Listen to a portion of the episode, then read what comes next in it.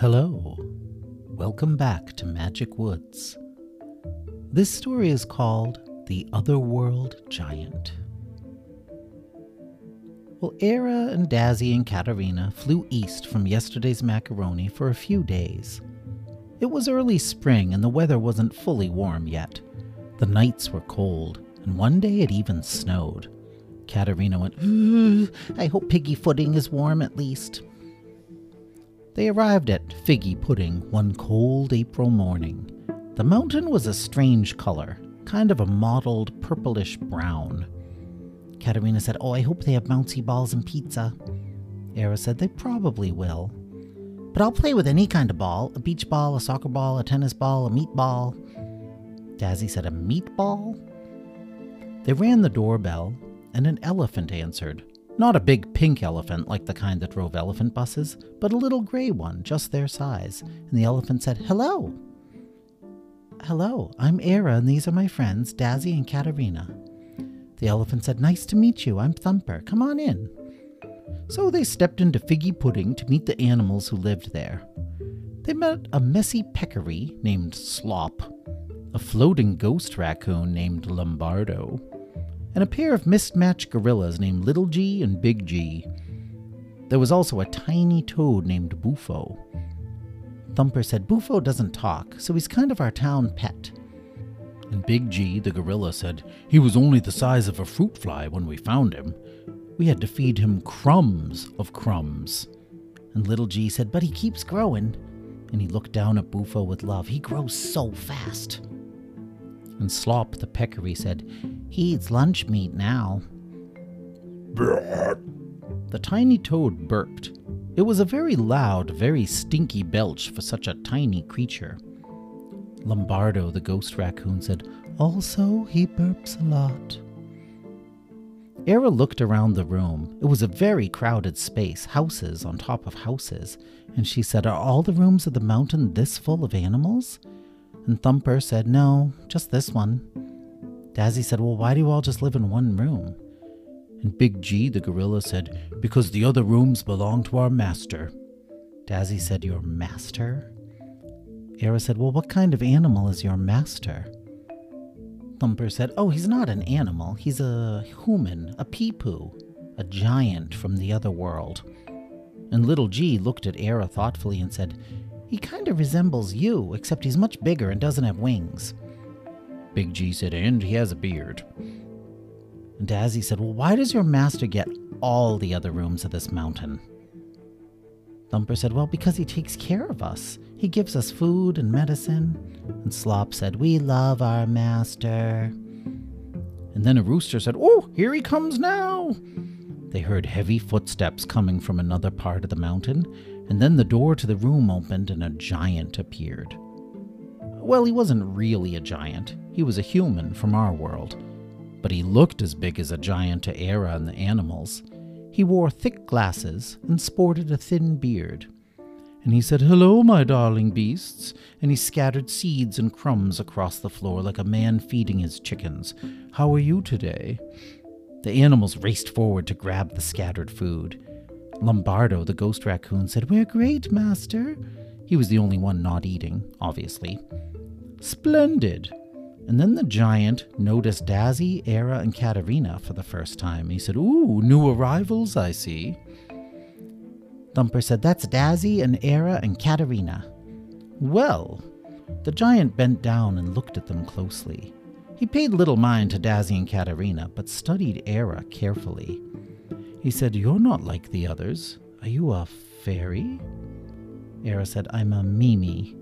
She did not like the feeling she got from this giant man. And the giant said, A Mimi? Hmm. And he stood tall. Well, I'm the master of this mountain.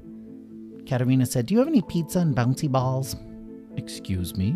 Pizza, the best food in the world, bouncy balls, the best toy in the world?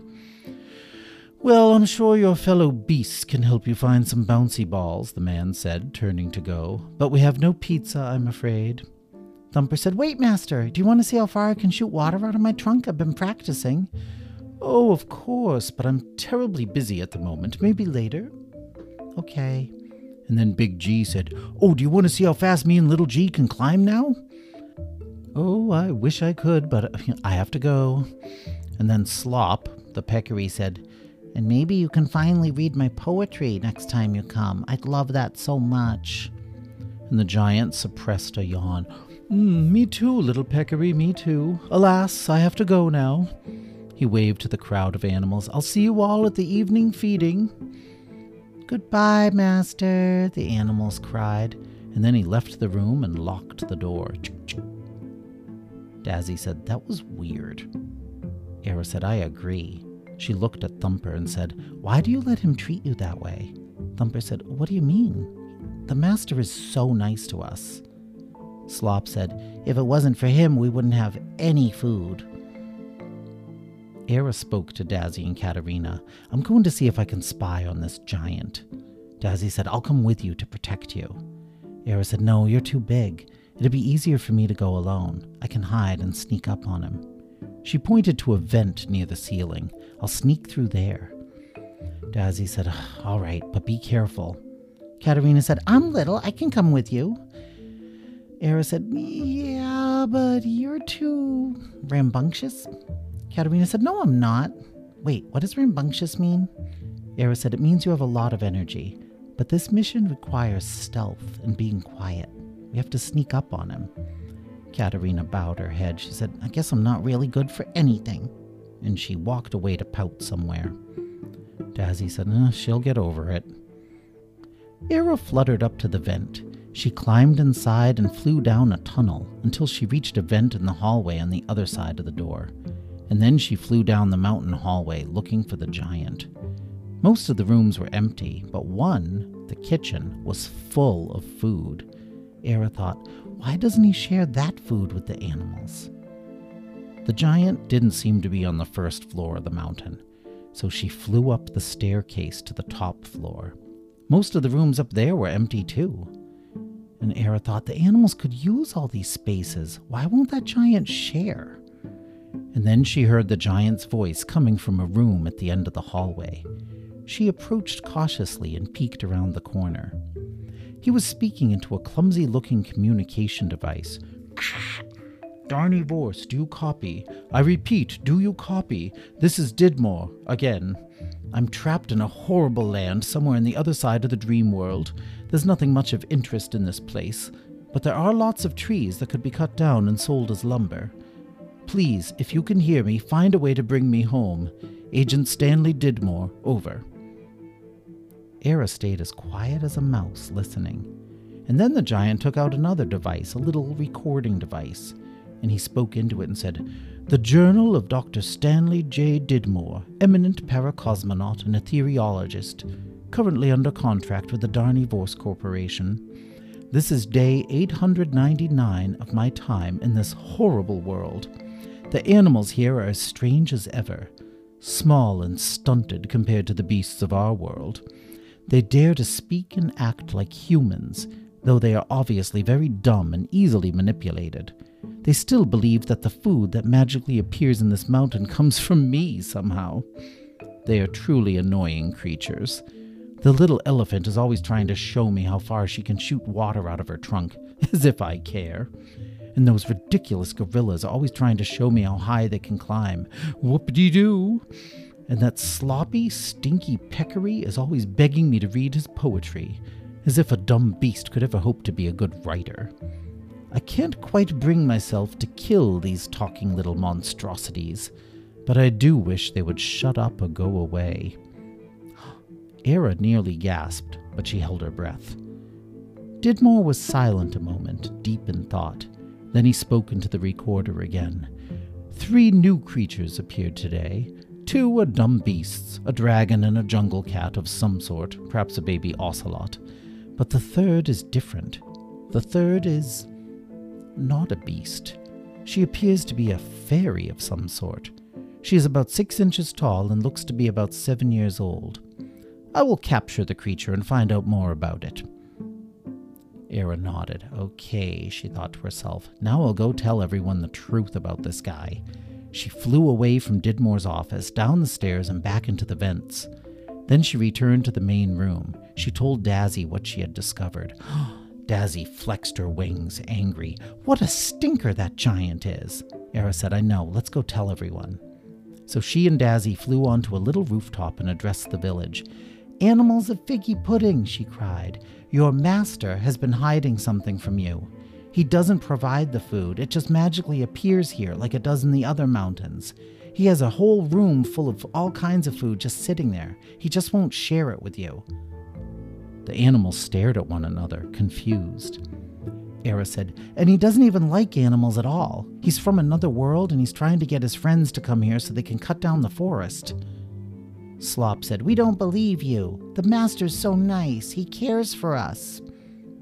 And then Mr. Didmore opened the door and stepped into the room, and he said, Very right.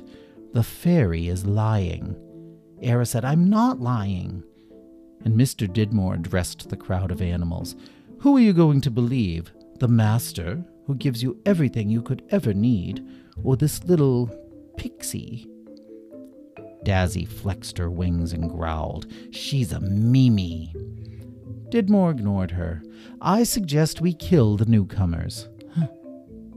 The animals of Figgy Pudding looked at one another. Thumper said, But but we don't have to kill them, surely. Didmore shook his head sadly. Oh, we'll have to, I'm afraid. They're enemies to our way of life.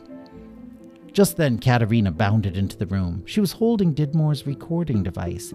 She said, Hey everyone, guess what I found? This little machine. Didmore blanched. Katerina pressed the play button, and the giant's voice came booming out. This is day 899 of my time in this horrible world. The animals here are as strange as ever, small and stunted compared to the beasts of our world.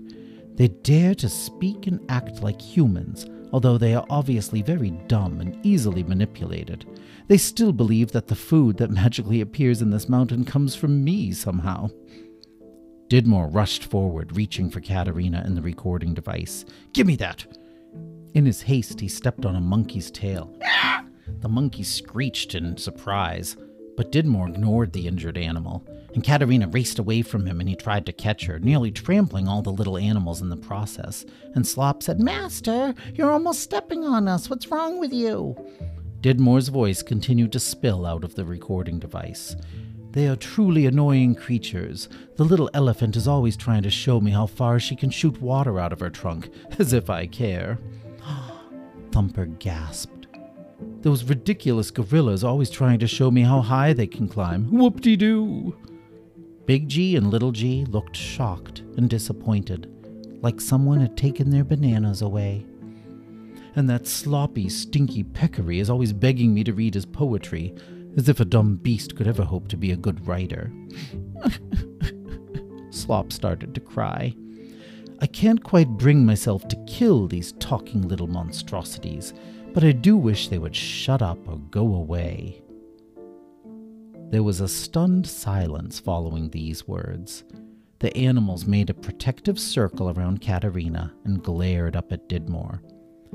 Didmore blinked. Uh, now, now, of course you don't believe that recording, do you? It's probably fake. Fake news. Thumper said, You've been lying to us and tricking us. Slop said, And you don't even like us. The giant stood tall and adjusted his glasses, and he said, That's because animals are not supposed to act like people. Humans are the masters of the worlds, not dumb beasts. And when my friends get here, well, they aren't my friends exactly, they're my colleagues. Actually, they're my employers. But when they get here, they will surely put you in your place. Didmore turned to go, but a long snake tripped him. Whoa! He crashed to the floor, and then all the animals gathered around him. Some of them walked on top of him, and Thumper sucked up some water. She said, Want to see how far I can shoot water out of my trunk? Didmore said, No.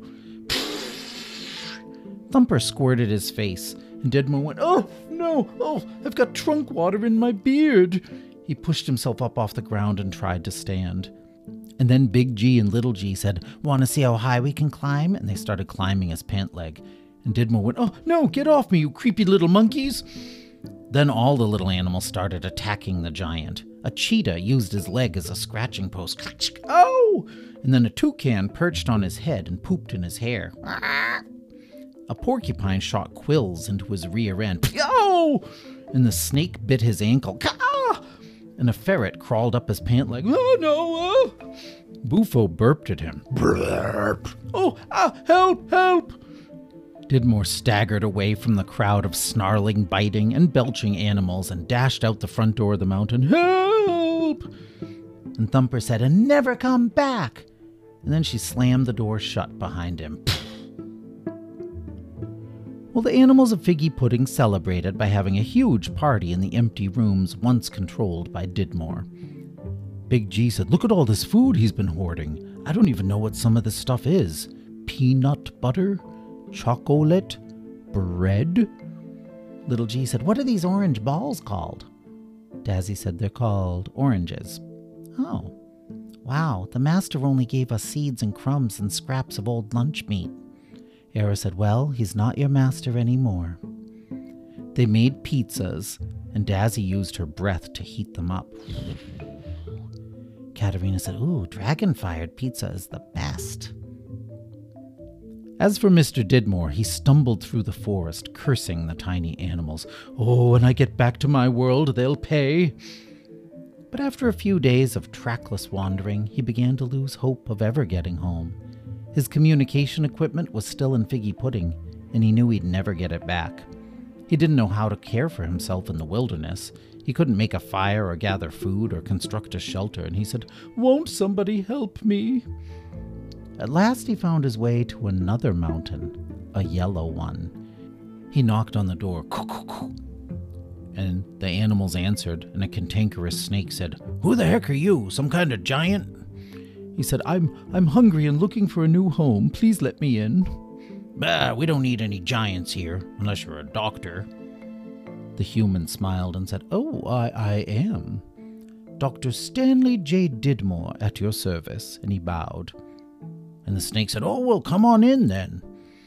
And that's how Dr. Didmore became the town doctor of yesterday's macaroni. He set up shop in the basement of the mountain.